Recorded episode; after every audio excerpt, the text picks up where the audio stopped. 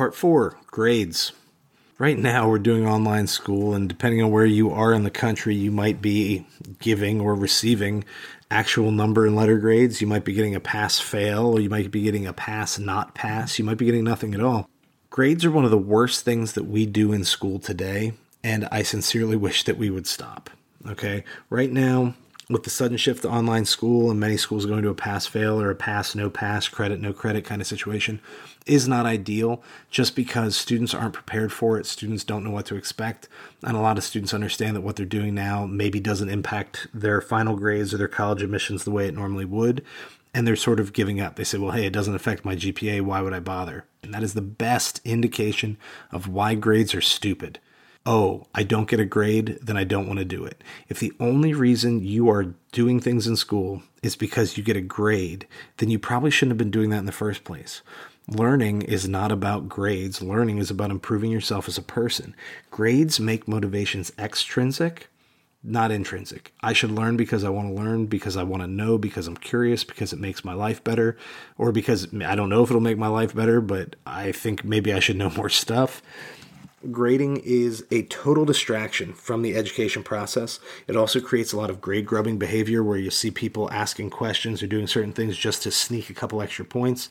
You wouldn't believe the the kinds of questions I get from students who are trying to pretend like they're not grade grubbing. I know all they want me to do is boost their their last assignment by two points, and I understand their concern. You know, I, I don't blame them for it. They're playing the game, and that's that's a term that a lot of students use these days. I'm playing the game. And the kids who get good grades, they know they're playing the game. The smartest kids who actually get good grades too, they understand how to play the game and they understand that sometimes you can just not learn anything at all, still get the points you need, still get the numbers, and move on. And sometimes they start to pick and choose. Right now, since we're doing a credit, you know, pass, no pass situation in my school division, some of the smartest kids I have in my AP classes are doing nothing. And to be honest, they're the ones who probably can afford to do nothing because they've already learned what how to do the things that are going to be on the AP exam. But they also know that there's no grade and that certain other classes either take priority or that they don't care about any of it because they're the smartest kids in the room and they already know most of this stuff. So they're teaching themselves other things. Some of the smartest kids I've had this year actually have sent me emails asking for additional reading, not as an assignment, not for points, not for extra credit. I just say, hey, I'm, I'm home. I've got all this time. I want to learn about blank. I've given recommendations on finance books, on biology books, on anthropology books, on some classic literature. I've got kids reading all kinds of stuff, and half of the kids who have asked for those recommendations haven't turned in a single assignment. You know why? It's not graded. You know what? That's probably a, a, problem. Not that they're not doing the work. The problem is that we have created a system where the grades are more important than the learning itself. If we have students who want to read something or want to learn something, and we're not providing that opportunity for them, and instead, we're forcing them to attend a school, forcing them to take certain classes, and then in the classes, forcing them to do certain tasks, read certain books, learn certain things, all so that they can get a number that goes on a piece of paper that gets totaled up at the end that says whether or not you get into a college you want. And think about it a lot of these kids are going to go to college and they're going to do the same thing. They're not going to take full advantage of the university setting and all the things they could be learning. They're going to get to the university setting, and what are they going to do? They're going to continue to grub for their grades. So, what do we do? How do we make learning about self improvement not about playing the game or getting a certain score? My suggestion is that we go to pass fail grading all the time. I actually would suggest what I call APN. You have an advanced grade, a passing grade, and a not passing or a needs improvement. That's your N. If a student would get what we now think of as an F, maybe even a low D, let's call that an N. It needs improvement. It's not acceptable. Okay, you need to you need to keep working on this. P, passing. You're doing okay. You know, this is this is serviceable. You're sort of doing it well enough, and let's be honest, most of us don't remember or use most of the things we learned in school anyway. Passing, maybe that's your high D through, you know, B. It's maybe your C minus through high B. And then your A would just be your advanced learners. And that would be maybe students who are actually getting what we would call an A in class. Now, I don't mean a, a grade inflated A. I don't mean in a school where the most common grade given is an A minus or a B plus. I'm saying that literally only the top 5% of students in a class, maybe the top 10 at most, should be students who are getting an A. That's advanced. You have to be doing it better than anyone else around you. You have to be doing it at or near the college level again speaking from a high school perspective some people say what how, how would you do that how we how do we differentiate or distinguish between who deserves and who doesn't deserve who does that's not the job of school dummy Some people say, well, but school's a meritocracy and you know, you need to earn it. There's no there's no such thing as a real meritocracy. It just doesn't exist. Any argument that you can make right now with the great stay at home and school closures and online education, any argument you can make against giving grades right now, you can use during regular school. Some kids don't have access to this stuff. Well, some kids don't have access normally. Well, some kids have a bad home situation. It's hard to get this work done.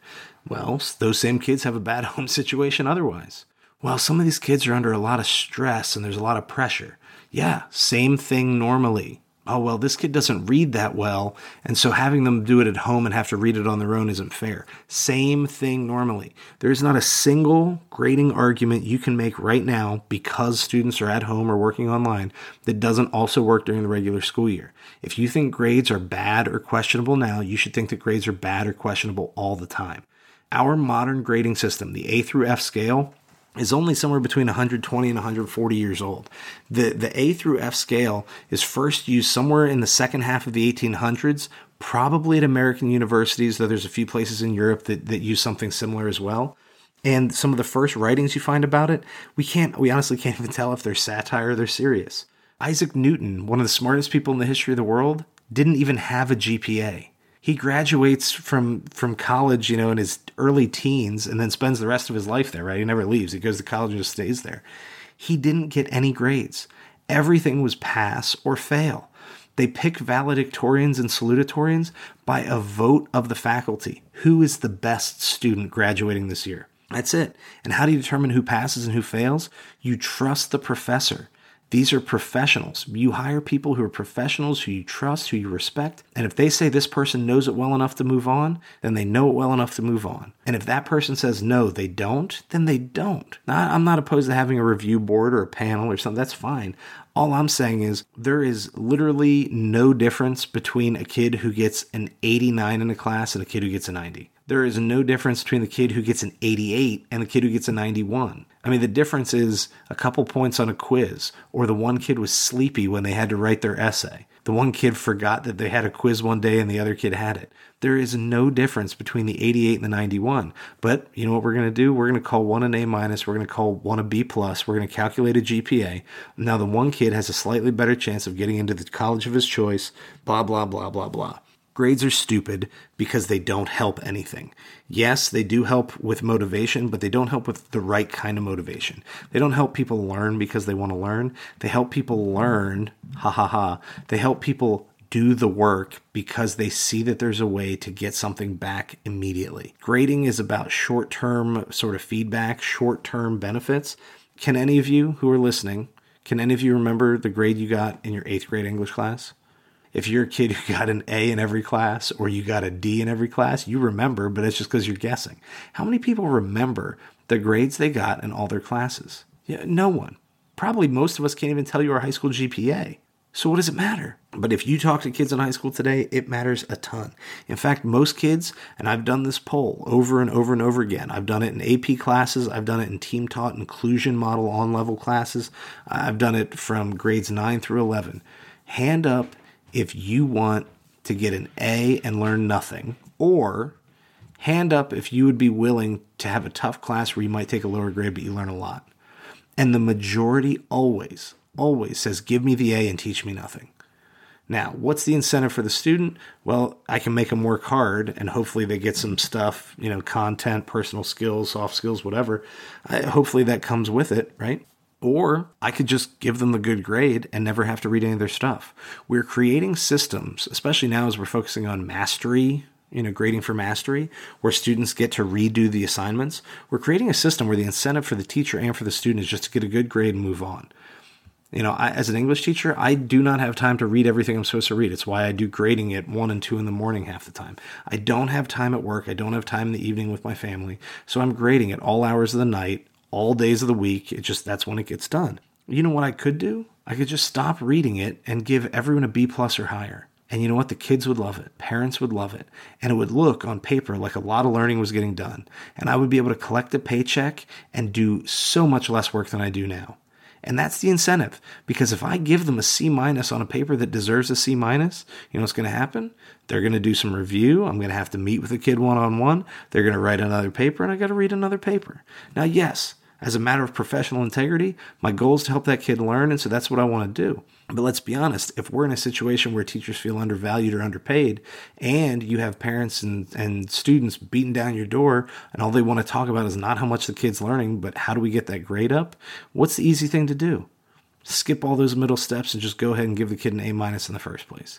That's a terrible situation. But if we had pass fail grading, that wouldn't matter. No one would ever come and argue with you about the score on the paper.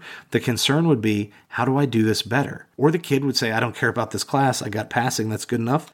Well, good. Then internally, you have decided this is not that important to you. You prioritize something else. And so do that. That's fine too. Not every class has to be equally important to everyone. And the fact that we pretend like we need to have A's and A pluses in every class in every subject area, that's just not normal. That's not healthy. We have unprecedented rates of anxiety, of depression, of self harm. Students are freaking out, and a lot of this has to do with the way they perceive their actions. They think that what they do now is going to matter for the rest of their lives. They think that if they get a B on this paper instead of an A, it's going to ruin their chance to get into this school, to do this, to do that. They don't understand how to put these things into perspective because their parents, because their counselors, because some of their teachers aren't helping them. We're saying that you have to get the A on everything and so what do we do? We either create the pressure that, on the student that creates these problems for them in terms of their happiness and their, their personal health, mental health, or we put the pressure on the teacher and the teacher ends up either compromising their integrity and just throwing away the grade, or they do two, three, four times as much work as they probably needed to do to get this B student to the A. And in the end, did the kid learn that much more? Aside from maybe perseverance or how to ask the same question 20 times until somebody gives up, I don't know. I don't really know if we're learning a lot more. Beth Kinkoski and I talked about this in a previous episode of the ClassCast podcast. It's unhealthy the way we're putting pressure on students, and a big part of that is grading. If you're a teacher, I want you to think right now about how you are grading your students during online education for the end of the 2019 2020 school year. If you're a parent, I want you to think about whether your student's being graded or not and how that's affected their motivation, their behavior, their attitude towards school. If you're a student, I want you to think about how much your behavior and your work completion, your work ethic has changed since your grading scale has been adjusted, since you move from A through F to pass, fail, etc. If you've seen big changes, and people say, well, that's because we're in a crisis, it's because we're in a panic, it's because everyone's feeling so blah, blah, blah, maybe. But I think the reality is, if you're seeing big changes in the way students are approaching their work, it has more to do with the change in the grading scale than anything else. Grades are the worst thing we do in school. It's worse than making it compulsory. It's worse than all the other social problems. It, the worst thing we do in school is grading. And so, if I could make one big change coming out of this giant school closure and shift to online learning, it would be that everything goes to an advanced pass not passing needs improvement grading scale or just the generic pass fail. It's worked for hundreds of years and it would work now. We need to change the grading if we want to change the learning.